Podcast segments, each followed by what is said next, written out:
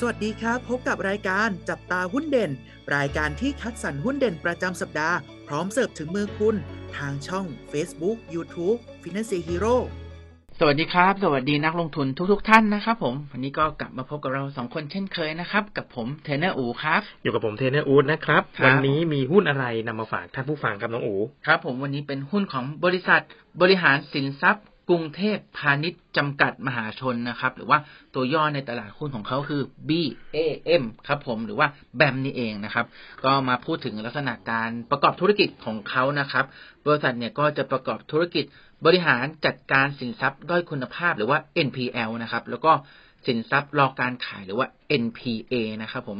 โดยบริษัทเนี่ยจะจัดหาสินทรัพย์ด้อยคุณภาพ แล้วก็ทรัพย์สินรอการขายเนี่ย โดยซื้อมาจากสถาบันทางการเงินในประเทศไทยนะครับ ก็ยกตัวอย่างเช่น ธนาคารหรือว่าบริษัทบริหารสินทรัพย์อื่น ๆ นะครับ เรียกง่าย ๆ ว่าเหมือนซื้อหนี้จากที่อื่นมาบริหารต่อ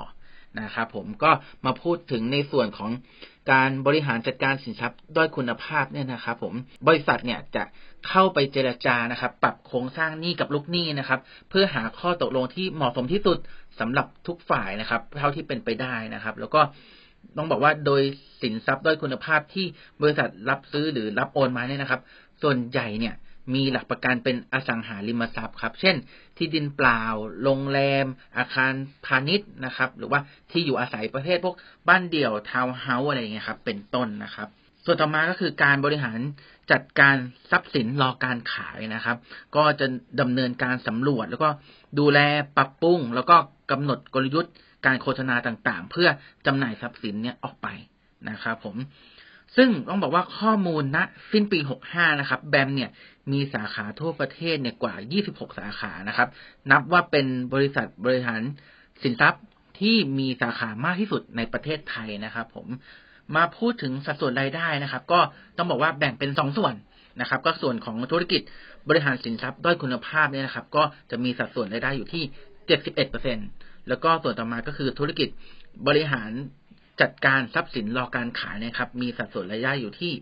29%ครับผม ครับสำหรับตัวแบมเนี่ยนะครับ ทางนักวิเคราะห์นะครับ ก็ให้คำแนะนำซื้อนะครับ เหตุผลหลักๆเลยก็คือว่าตัวแบมนะครับ มีการซื้อนะครับ หรือมีการลงทุนนะครับในการที่จะซื้อหนี้นะฮะหนี้ที่ไม่ดีเนี่ยนะครับ เพื่อเอามาบริหารให้เป็นหนี้ดีเนี่ยนะครับมีการซื้อมาในครึ่งปีแรกเนี่ยนะครับ ซื้อมาอยู่ที่ประมาณ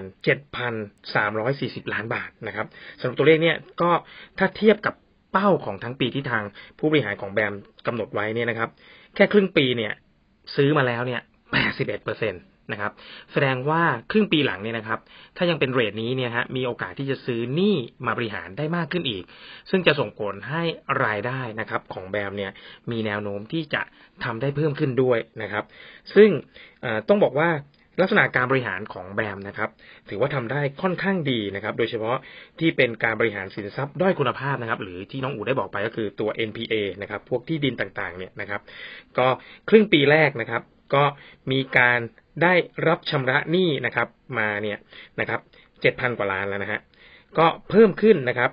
กลางๆนะฮะเพิ่มขึ้นมาประมาณ 3.4เปอร์เซ็นตนะครับ ส่วนใหญ่เลยก็มาจากตัว NPA นะครับ แต่อย่างไรก็ตามนะครับ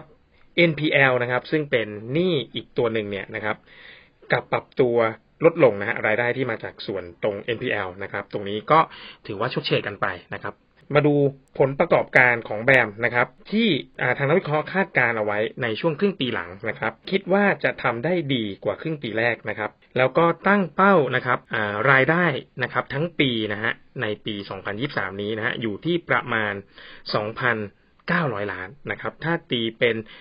กำไรนะครับ ก็น่าจะอยู่ที่ประมาณ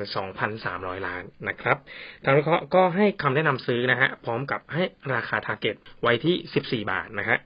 สำหรับอัตราการจ่ายเงินปันผลนะฮะโดยประมาณเนี่ยของปีนี้เนี่ยคาดว่าจะจ่ายอยู่ที่แถวแถว5%นะครับสำหรับนักลงทุนท่านใดที่สนใจลงทุนในหุ้นแบมนะครับ ก็โปรดศึกษาทำการบ้านก่อนการตัดสินใจลงทุนทุกครั้งนะครับ สำหรับท่านที่ต้องการเปิดบัญชีหุ้นกับ Financier สามารถเปิดบัญชีได้ที่เว็บไซต์ www.financierhero.com ใช้เวลาเพียง 8 นาทีก็เทรดได้ทันทีครับ และถ้าไม่อยากพลาดข่าวสารและความรู้เรื่องหุ้นดีๆ แบบนี้ สามารถติดตามช่องทางอื่นๆ ของ Finance Hero ได้ที่ Facebook YouTube TikTok และ Twitter นะครับ